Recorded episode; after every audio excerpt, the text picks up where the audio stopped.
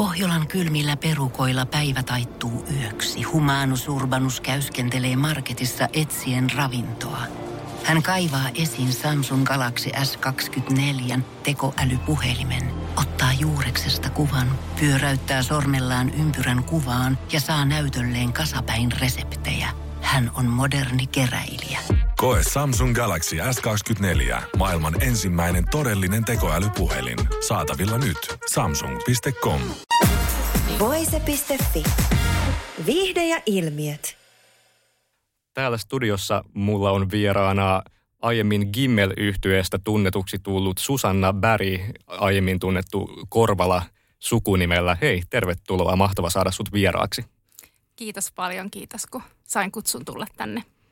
Joo, siitä on nyt siis 20 vuotta, kun Gimmel perustettiin Popstars ohjelmassa. Se oli mielenkiintoista aikaa Suomessa, koska niin kuin, eihän tämmöisiä ollut. Se oli ensimmäinen Popstars, ensimmäinen kerta, kun tällainen tosi TVn kautta muodostettiin bändiä. Ei ollut Idolsiakaan vielä tullut yhtään kautta. Niin aika mielenkiintoinen aika suomalaisessa TV-viihteessä ja popkulttuurissa. Niin mennään nyt muistojen maailmaan sitten sinne 20 vuoden taakse ja tietenkin sitten puhutaan myös, että mitä, mitä tässä on sen jälkeen käynyt, koska olet poistunut likipitäen täysin julkisuudesta sitten, niin kiinnostaa tietenkin kuulla, että mitä, mitä tässä on sitten tapahtunut. Mutta jos sopii, niin mennään eka niihin muistoihin. Olisiko hyvä? Sopii hyvin. Joo. Eli Popstars hait, minkä ikäinen sä olit silloin, kun sä hait sinne? Mä olin 19. Eli 19-vuotiaana mukaan isoon TV-kilpailuun. Miksi sä lähit mukaan Popstarsiin? No mä olin ihan oikeastaan aika pienestä tytöstä asti niin kuin haaveillut siitä, että musta tulisi isona laulaja. Ja jotenkin sitten mä muistan, kun mä näin tv sen mainoksen, niin mä olin ihan sillä että jes, tää on niin kuin mun mahdollisuus. Ja niin, sillä ajatuksella lähdin sitten mukaan. Ja haave toteutui, tuli laulaja. niin, haave toteutui, aika ihmeellinen juttu. Millainen kokemus tämä kilpailu kaikkinensa oli?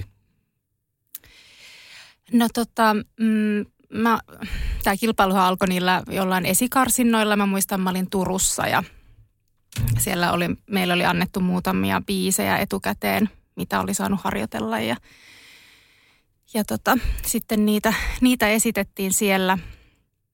Mm, ja sitten mun mielestä sen karsintojen jälkeen oli, oli jo semmoinen niin kuin joku tämmöinen loppuleiri – tai en muista mikä sen virallinen nimi oli, mutta sinne leiri, missä meitä oli sitten, niin kuin, oli niin kuin sitten poimittu ne tietyt, tietyt nuoret naiset sinne leirille ja se oli ainakin aika semmoinen intensiivinen kokemus ja, ja tota, mm, mielenkiintoinen, hyvä. Mä muistan, että mulla jäi siitä kyllä ihan hyviä, hyviä fiiliksiä ja hyviä muistoja. Mikä oli sulle rankinta tässä Popstarsin aikana, vaikka ennen kuin sitten Gimmel muodostettiin? No itse asiassa ehkä rankinta oli, oli se, koska se oli se vaihe, kun just ää, kirjoitti lukiosta. Ja sitten oli, mä muistan, mulla oli se valinta, että menenkö pääsykokeisiin vai menenkö sinne leirille.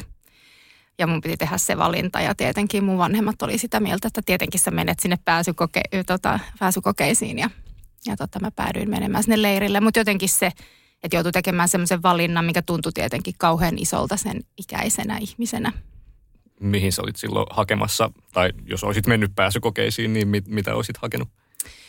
No mä en muista ihan tarkkaan, mikä senkään virallinen nimi oli, mutta se oli tämmöistä niin kuin teatteritaidetta liittyen niin kuin lavastusten tekemiseen ja, ja tota, näytelmien kirjoittamiseen.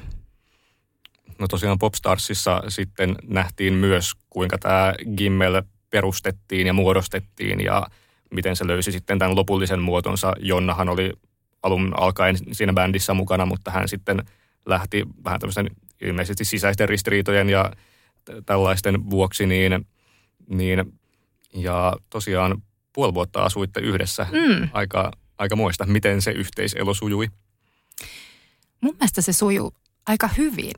Meillä oli tosi kivaa. Mä muistan, että Usma teki kaikkia ihania, teki meille chaiteita ja jotain hyviä intialaisia ruokia ja me tota, jotiin teetä ja syötiin keksejä. Et musta se oli aika ihanaa semmoista kommunielämää. Samaan aikaan toki paljon myös työntekoa, että teitte ekaa levyä ja otitte ensiaskeleita bändinä ja olitte aikamoisessa pyörityksessä ja TV-kamerat kuvas sitten myös, niin tuliko siinä kohtaa jossain semmoista oloa, että tämä on vähän liikaa kaikki, kun oli niin paljon kaikkea pyöritystä? No oli kyllä tosi paljon pyöritystä, se on totta. Ja, ja kaikki oli ihan tosi uutta. Myös tietenkin se, että muutti ihan uudelle paikkakunnalle. Ja tota, en mä tiedä, ei mulla tullut ehkä semmoista tunnetta, että tämä on liikaa siinä kohdassa ainakaan. Mm. No Gimmel toki sai suurta suosiota, mutta myös kritiikkiä tuli ja olihan se nimenomaan uusi asia, että tämmöisen TV-ohjelman kautta muodostetaan bändi. Ja varmasti osaltaan myös, kun kyse on nuorista naisista koostuvasta bändistä, niin siinä sitten tulee tiettyä, voisiko sanoa myös misogynististä vibaa siihen kommentointiin ja kritiikkiin. Ja aika paljon puhuttiin just, että, että tämä ei ole nyt aitoa tämä, tämä meininki, että kun teidät on koostettu ihan vartavasten, niin kuinka paljon sä itse koit, että Gimmel oli jonkinlainen tuote? Mm. Joo, sitähän silloin paljon puhuttiin ja muistan, että oltiin jossain haastatteluissakin ja pohdittiin sitä silloin. No kyllä mä ajattelen, että, että kyllä Gimmel mun mielestä oli aika pitkällekin todellakin tuote. Että olihan siinä niin kuin jotenkin tehty kaikki, kaikki asiat valmiiksi ja sitten sinne haettiin niin kuin sopivat vähän niin kuin, mä ajattelen, että jos se joku näytelmä, että on käsikirjoitus ja on ne kaikki lavasteet ja kaikki ja sitten haetaan siihen ne sopivat ihmiset niin kuin esittämään sitä – niin sillä tavalla ajattelen, että, että se oli tuote, mutta totta kai sitten myös, kyllähän me oltiin kuitenkin ihan aitoja, aitoja ihmisiä, aitoja, aitoja nuoria naisia. Et kokenut, että teitä laitettiin johonkin muottiin, mistä et vaikka itse itseäsi tunnistanut? Mm, no, no tavallaan, mm, no joo, tavallaan kyllä mä ajattelen, että meitä niin kuin, äh, ehkä, ehkä mä ajattelen niin päin, että, että niin kuin, siitä joukosta valittiin niin kuin sopivat, mitkä ajateltiin, että nämä on nyt niin kuin ne tyypit, kenestä me halutaan tämä bändi koostaa. Ja ne varmaan niin kumpus jostain meidän jostain ominaisuuksista. Um, ja tota, että sillä lailla ei kukaan sanonut mulle, että esitän nyt tämmöistä tyyppiä, joka sä et ole. Mutta, mutta kyllähän sitten toisaalta kaikki sillä tavalla niin kuin – annettiin meille valmiina, että tässä on nämä biisit, nämä on ne teidän biisit ja, ja tässä, tässä on tämä teidän bändi ja tässä on nämä keikat ja niin kuin kaikki sillä tavalla annet, annettiin kuitenkin valmiiksi ja ei niihin hirveästi ollut itsellä mitään sanottavaa. Tuliko teille mitään kapinan hetkiä, että sanoitte jostain, että ei muuten käykään tämä asia, että tehdään sittenkin jotenkin toisella tavalla? No mä en tiedä, uskalsin. No siis mulla oli kyllä ainakin nousi kyllä jonkunlainen sellainen kapina jossain vaiheessa, mutta mä en tiedä oikein uskalsinko mä sanoa sitä ehkä ääneen ikinä kenellekään. Mutta kyllä oli sellaisia hetkiä, että ajattelin, että, niinku, että miksi tämä on näin tai en mä haluaisi näin. Muistatko jotain asioita, mistä tämä mistä tää heräsi käytännössä? No ehkä mä ajattelen, no vaikka niin kuin esimerkiksi jostain biisivalinnoista, että saattoi olla esimerkiksi, että no mun mielestä tämä ei ole yhtään hyvä biisi, mä en haluaisi esittää tämmöistä. Tai e, en mä tykkää näistä vaatteista, en mä ehkä haluaisi pukeutua näihin näissä kuvauksissa. Tai ei mun mielestä mun tarvi vetää vatsaa enempää sisälle kuin jo teen. Niin kuin ehkä tämän tyyppisiä juttuja. Mm mutta varmaan siinä on asemassa, jossa on aika hankala sanoakaan sitä ääneen tai löytää sitä auktoriteettia, kun on, on niin nuori ja sitten kaikki tavallaan kokeneemmat sanoo, että hei, mutta näin, näin tämä tehdään, niin voisi kuvitella, että se on aika hankalakin sitten sanoa siinä kohtaa ääneen. Niin ja onhan siinä tietenkin sellainen, valta, sellainen valta-asetelma, että, että siellä on ne, ne valt, valtaa pitävät niin kuin kokeneet ammattilaiset, jotka, jotka kuitenkin sanoo, miten tehdään, että näin mä niin kuin ajattelen siitä. En mä ehkä silloin osannut nähdä sitä niin nuorena, mutta tällä jälkikäteen, kun sitä vähän pohtii, niin ajattelen näin. Usma sanoikin tuossa meidän haastattelussa aiemmin, että siinä oli etenkin Gimmelin alkuaikoina tosi setävetoisessa maailmassa, että siellä levyyhtiöistä ja muista taustatiimeistä sitten just saneltiin asioita, niin koitko sä itsekin, että tämä on vähän tämmöinen, että nuoret naiset on setien maailmaan astelleet? No joo, ja samaan aikaan, että sedät yrittää niin kuin astella nuorten naisten maailmaan, että jotenkin mä mietin sitä, että kyllähän esimerkiksi kaikki meidän biisit oli, oli niiden setien kirjoittamia biisejä, jossa he pohtii millaista se on olla nuori tyttö ja millaista on niin kuin elää nuoren naisen maailmassa. Et sekä että. Tuliko jotain semmoisia, Risto Asikainenhan teki etenkin kahdelle ekalle levylle valtaosan melkein kaikki biisit, niin tuliko sulle jostain biiseistä semmoista, että ei, ei meidän ikäiset oikeasti käytä tämmöistä kieltä tai en mä sanoisi näin, kun sitä just miettii, että onko tullut vähän sama mikä Nailon Beatinkin kanssa, että sielläkin sitten hyvin nuorille naisille tekivät sitten vanhemmat miehet biisejä, niin oliko jotain tämmöisiä fiiliksiä? No oli siellä varmaan ehkä semmoisia kielikuvia, mitä ei niin kuin itse käyttäisi, mutta en, en mä ehkä silloin jotenkin takertunut niihin. Se lentoon levy, siitähän tulee nyt 20 vuotta tässä marraskuussa. Ja oli tosi myyty ja oli oikein tämmöistä fanihysteriaa, niin mikä oli jotenkin huippuhetki tältä ajalta sulle itsellesi? No mä ehkä parhaiten muistan sellaisen hetken, äm, kun mun mielestä me oltiin Itäkeskuksessa ja meillä oli siellä joku keikka ja nimmarijakotilaisuus. Ja se oli ihan tupaten täynnä niin kuin monessa kerroksessa niin kuin niitä lapsia ja nuoria ja varmaan aikuisiakin. Ja tota, sitten meillä oli jokaisella oma, oma henkivartija, joka luotsasi meitä siellä, siellä niin kuin väen tungoksessa. Niin, niin se on ainakin semmoinen, mikä tulee niin kuin ihan ensimmäisenä mieleen. Että se oli jotenkin ihan semmoinen, että eihän tämmöinen voi olla totta, että eihän tämä voi olla niin kuin mun elämää. Muistaakseni missä tämä tilaisuus järkättiin? Tämä oli Itäkeskuksessa. Ja niin kuin siinä kauppakeskuksen? Joo. Joo. Joo. No tosiaan faneja oli paljon ja innokkaita. Onko tuleeko meille jotain fanikohtaamisia, mikä olisi ollut erityisen ihania? No paljonhan me kyllä kohdattiin niitä faneja. Täytyy valitettavasti sanoa, että se oli monesti ihan aika sellaista, niin kuin, no liukuhihnaa vähän rumasti sanottu, mutta että niitä tuli niin paljon kerralla. Ja se oli kuitenkin tietenkin varmaan aika semmoinen nopea, nopea hetki, että sitten seuraava ja seuraava. Mutta kyllä mä ehkä enemmän ajattelen kaikkea, että miten niin kuin liikuttavaa ja koskettavaa se on, että, että me saatiin kaikenlaisia lahjoja ja miten joku oli oikeasti niin kuin nähnyt vaivaa ja, ja tehnyt itse jotain, että, jonka hän haluaa sitten antaa meille. Koetko sä, kun aika monestihan nuoret fanit vaikka valitsee jonkun suosikkinsa, kun on tämmöinen bändi tai joku duo, niin oliko oliko teillä mitenkään tämmöinen selkeä, että sitten ihmiset tulee sanomaan, että no sä oot mun suosikki, sä oot mun inhokki. Oliko tämmöisiä? ei, ei, mä en muista ikinä kertaakaan. Mm, eli aika jotenkin tasa-arvoinen meininki kuitenkin oli teidän kolmen välillä. Joo, Joo, ehkä huomasin sen, se ei tietenkään tarkoita, että mä olisin ollut kenenkään suosikki, mutta mulla oli silloin aika paljon se semmoinen joku lippistyyppinen hattu päässä, niin sitten oli niitä pikkutyttöjä, joilla oli semmoinen samanlainen. Eikö se ole nykyäänkin vähän niin kuin trendikäs se lätsä, mikä sulla oli? No taitaa se vähän olla ehkä muutkin sellaiset vaatteet, mitkä, mitä, mitä silloin käytettiin. Se tuntuu hauskalta jotenkin nyt tälle aikuisena katsoa, että aha ja nyt, nyt ne on taas kierrossa. Mm. No tämän fanituksen ja hysterian lisäksi varmasti oli just myös niitä epäilijöitä ja kohtasko Gimmel sun mielestä ihan suoranaista vihaa? No kyllähän meillä oli niitä, niitä tilanteita, että joku heitti meitä, kun me oltiin esiintymässä lavalla, niin heitti meitä jollain. Esimerkiksi kerran me saatiin sieltä käpykakku päälle. Se on jo aika, ei niin kuin tomaatteja, vaan se on kokonainen käpykakku, vaan se on aika mielikuvituksellinen. Joo, onneksi ei tietenkään kova eikä sillä tavalla niin kuin satuta, mutta, mutta että kyllä niin kuin sitä ja varmaan varmasti erinäisillä keskustelupalstoilla puhuttiin vaikka ja mitä, mutta mä en kyllä ikinä niitä käynyt lukemassa. Mm. Oliko, sanoiko joku teille vinkkinä, että ei kannata mennä lukemaan niitä vai oliko se heti alusta asti teille itsellenne selvää, että ei, ei mennä sinne? Mä muistan, että kukaan olisi sanonut siitä meille. Entä oliko Gimmelin keikoilla koskaan mitään tylin häirintää tai jotain epäasiallisia huudahduksia, muistaaksä?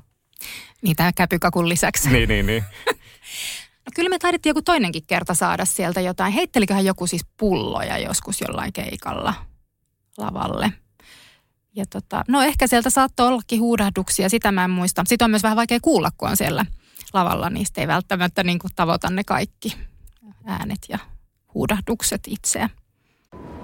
Kun Pohjolan perukoillaan kylmää, humanus urbanus laajentaa reviriään etelään.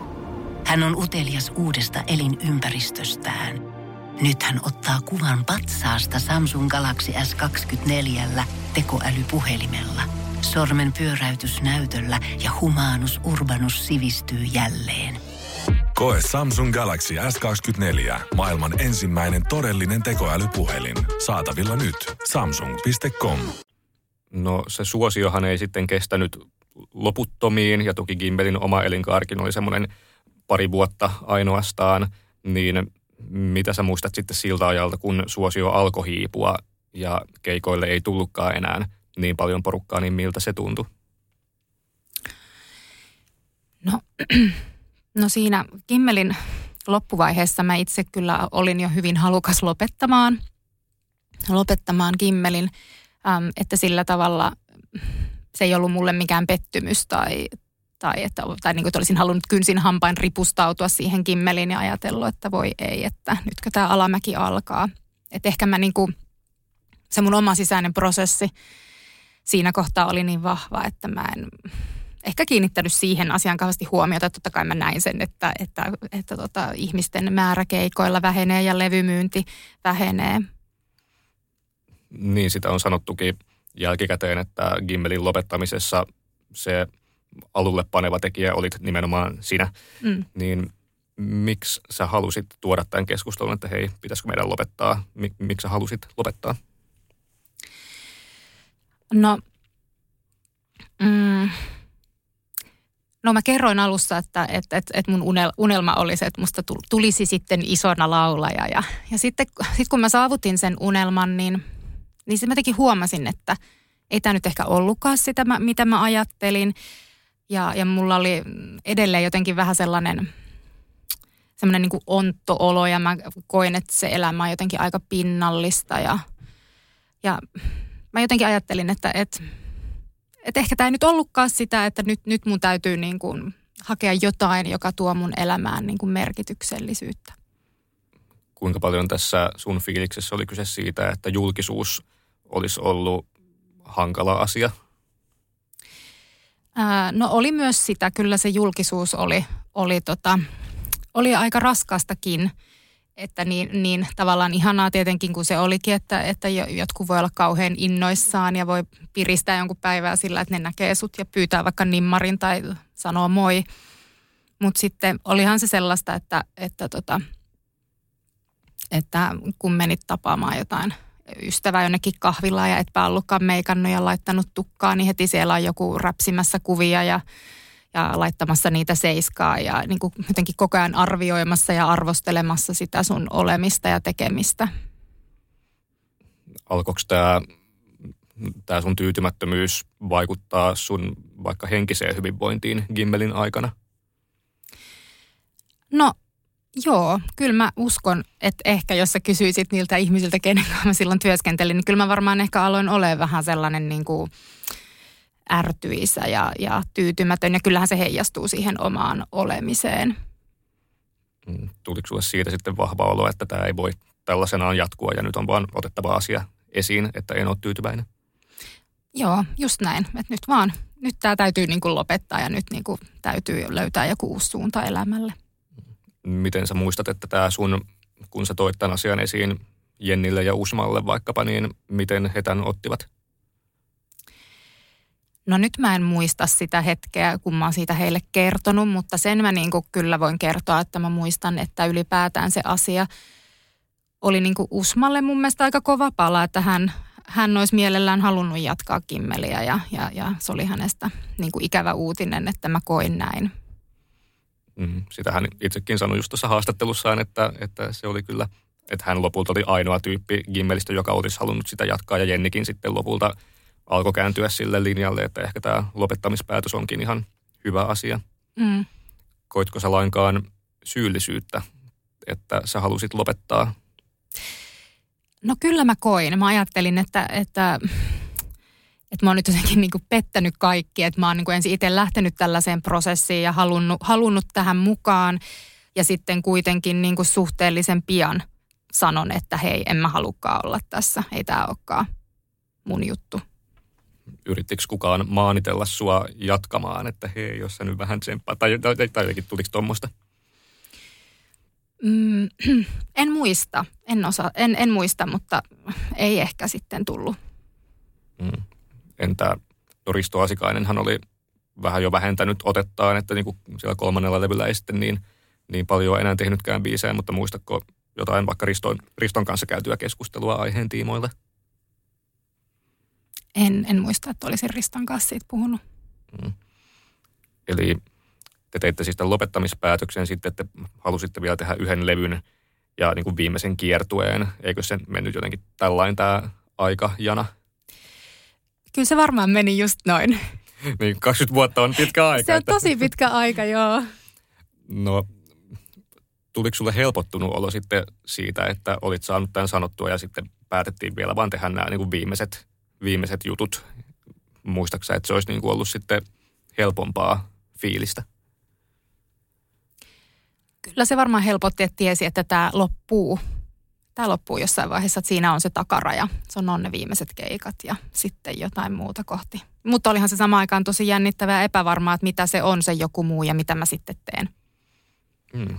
No voidaan mennä tällä aasin sillalla nyt siihen, että mitä Gimmelin jälkeen sitten on tapahtunut. Sua tosiaan on harvakseltaan näkynyt julkisuudessa. Se on varmaan ollut tietoinen päätös, että et, et ole niin halunnut ollakaan julkisuudessa vai, vai onko vaan, että ei ole pyydettykään hirveästi haastattelua vai miten tämä on mennyt? No mä ajattelin, että ei mulla ole mitään syytä, niin kun, että mä olisin ollut julkisuudessa. Mä jotenkin ajattelen, että ei se julkisuus ole semmoinen itseisarvo, vaan, vaan niin kun, että se on semmoinen väline, jonka kautta sä tuot vaikka esiin sitä omaa taidetta tai jotain, jotain elämän kokemusta ja ymmärrystä, minkä sä niin kun jaat muiden ihmisten hyväksi. Niin ei mulla jotenkin ollut mitään sellaista syytä olla esillä. Mm. No vuonna 2013 sä olit Radio Aallon haastattelussa, siitäkin on melkein kymmenen vuotta, mutta silloin sanoit, että opiskelet kätilöksi ja äh, olit saanut kaksi lasta, niin haluatko antaa pientä updatea, mitä nyt sitten sen, sen jälkeen on tapahtunut? Joo, no mulla on edelleen ne kaksi lasta, enempää ei ole tullut ja, ja olen valmistunut sen jälkeen kätilöksi ja, ja, tota, ja, ja työskennellyt kätilönä äm, järjestöissä ja vähän hakenut semmoista valmistumisen jälkeen mä jotenkin hain kauheasti sitä, että mikä se on se mun niin kuin tehtävä kätilönä jotenkin tässä maailmassa. Ja, ja se on semmoinen asia, mikä on tässä vuosien varrella niin kuin päässyt muotoutumaan ja, ja kirkastumaan. Ja, ja jotenkin musta oli hauskaa, äm, kun mä sain Usmalta tästä haastattelusta viestin, että nyt siitä on kak, että 20 vuotta sitten oli se, kun Kimmel alkoi ja mun että niin nyt siitä on, siitä on 20 vuotta ja nyt mä oon tavallaan taas semmoisen uuden, uuden niin kuin edessä siinä omalla, omalla kätilön urallani, että, että mä oon niin luomassa jotain, jotain semmoista uutta, jotain omaa niin kuin tukeakseni, tukeakseni perheitä ja odottajia ja synnyttäjiä sillä heidän mullistavalla muutosmatkallaan. Haluatko kertoa jotenkin vielä konkreettisemmin, mitä tämä tarkoittaa? Joo, voin, voin kertoa, koska mä oon aika innois, innoissaan tästä itse, kun mä oon pitkään tätä pohtinut ja miettinyt että tosiaan, että mitä se on. Niin, niin mä oon tässä, mulla on pääsisällä hirveän isot visiot, mutta oon vasta niin aloittelemassa sitä, että mä pyrin niin tarjoamaan tulevaisuudessa erilaisia palveluita raskaana oleville ja synnyttäville ja niitä ensimmäisiä vauvaviikkoja eläville perheille. Että voisin niin kuin jakaa heille sitä omaa tietoa ja, ja kokemusta ja ymmärrystä, mitä on kaikkien näiden vuosien varrella saanut kerätä. Eli jos sä 2013 olit äh, opiskelemassa kätilöksi, niin sä et ehkä ihan heti Gimmelin jälkeen sitten lähtenyt sille tielle, niin mikä, mitä siinä välissä tapahtui? Oliko jotain muuta, mitä sä kehittelit tai teit vai mi- miten sä päädyit sitten tähän kätilön uralle? No mä tulin raskaaksi 23-vuotiaana, että se oli aika pian sen kimmelin loppumisen jälkeen. Ja tota, sitä ennen mä olin, olin töissä semmoisessa koruliikkeessä ja, ja, ja olin kahden kiinnostunut silloinkin jo tämmöisistä niin kuin henkisistä ja, ja hengellisistä asioista ja, ja tutkin ja pohdin niitä ja kävin erilaisia kursseja. Mutta tosiaan mä olin 24, kun mä sain sen mun esikoisen, että aika nuori. Ja tota, no sehän on kaikille mullistava kokemus ja, ja se, se johdatti mut sitten niiden kätilöopintojen pariin. Minkä ikäiset lapset sulla nyt on? Äh, 10 ja 15. Mm. Eli murrosikä on sitten siellä jo kolkuttelemassa. Kyllä, joo. Tai ei välttämättä ihan kolkuttelekaan, vaan on niin käynnissä. Koetko sä, että nimenomaan tästä perheelämästä on saanut sen merkityksellisyyden, mitä sanoit, että vähän tuntui puuttuvan just siitä popparin elämästä, että haki, haki jotain merkityksellisyyttä, niin löysitkö sä sen merkityksellisyyden sitten sitä kautta? Um, no kyllä, kyllä, kyllä myös sitä kautta. Ja totta kai mä ajattelen, että ylipäätään niin kuin perhe- ja ihmissuhteethan luo sitä, sitä todellista merkityksellisyyttä meidän elämään. Mutta, ja sitten myös jotenkin se, että, että tutustuu niin kuin itseensä ja niihin omiin erilaisiin puoliinsa ja, ja se, sehän on sellainen matka, joka jatkuu koko elämän. Ootko sä sun lapsille soittanut Gimmelin musaa?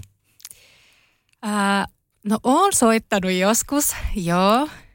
Se oli heidän mielestä ehkä jotenkin, ei ollut kauhean hyvää.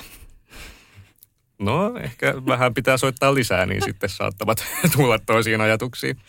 Jep, mutta siinä on se pulma, että jos, jos mä soitan tai jos mä kuulen jonkun Kimmelin biisin, niin sitten se jää mun päähän niin kuin soimaan moneksi päiväksi. Että se on, se on ihan mahdotonta. Mä yritän välttää sen takia sitä. Mikä sun mielestä on Gimmelin paras biisi? No, toi on hyvä kysymys. No, mm, mä tykkäsin kyllä siitä Harmaata lunta biisistä aika paljon ja sitten siitä Pisaroita ja kyyneleitä biisistä.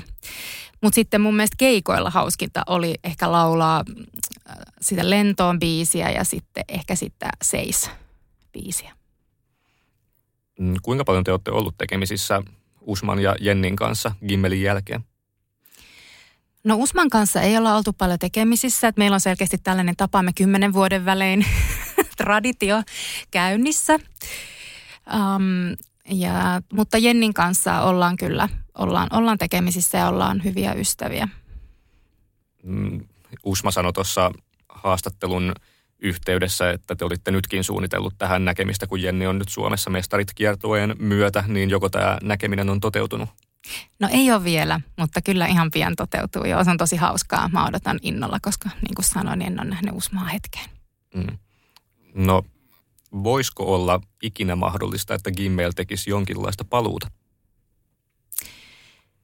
No ei. ei en mä näe sitä millään tavalla mahdollisena. Mm, ehkä jotkut sellaiset, että me laulettiin yhdessä pari biisiä joskus silloin kymmenen vuotta sitten, kun me pidettiin joku sellainen semmoinen happeninki, että juhlistettiin sitä, että siitä on kymmenen vuotta, kun Kimmel alkoi ja siellä laulettiin pari biisiä, mutta en mä niin kuin näe mitään muuta mahdollisuutta kuin jotain tuommoisia. Mm, eli nyt ei aleta juonimaan jotain comebackia sitten, kun näette tässä kohta. ei, ei, ei. Onko kuinka paljon sulta kyselty, että voisiko Gimmel tehdä comebackin tai pyydetty sitä? No on, on tota levyyhtiön suunnalta mun mielestä siinä jossain muutama vuosi sen jälkeen, kun me lopetettiin, niin tuli, tuli siitä kyselyä, kyllä.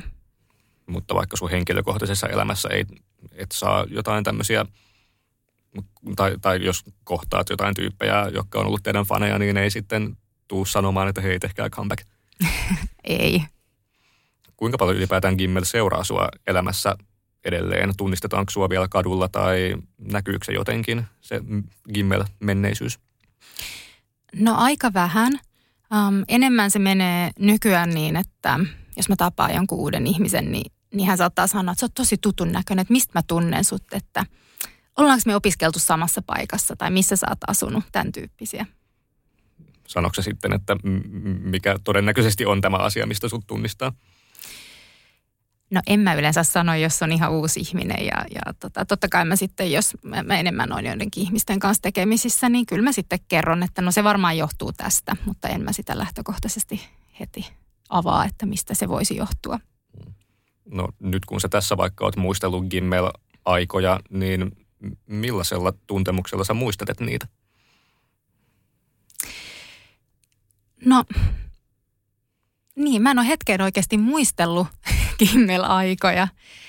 Ja aloin vähän mietiskelemään omassa päässäni niitä ennen kuin tulin tänne haastatteluun, kun siitä on niin hirveän kauan. Mutta kyllä mä jotenkin kuitenkin muistan sitä aikaa sillä tavalla hyvällä, että olihan se tosi ainutlaatuinen kokemus, ähm, millaisen harva elämässään saa kokea. Ja, ja olihan siellä semmoisia niin hetkiä, mitkä oli ihan uskomattomia, niin kuin vaikka toi, mikä mä kerroin, tai se, että me lähdettiin keikalta kuuma ilmapallolla pois, jota ihan tommosia käsittämättömiä, niin ehkä mä nykyään niin kuin näen niitä hyviä muistoja enemmän.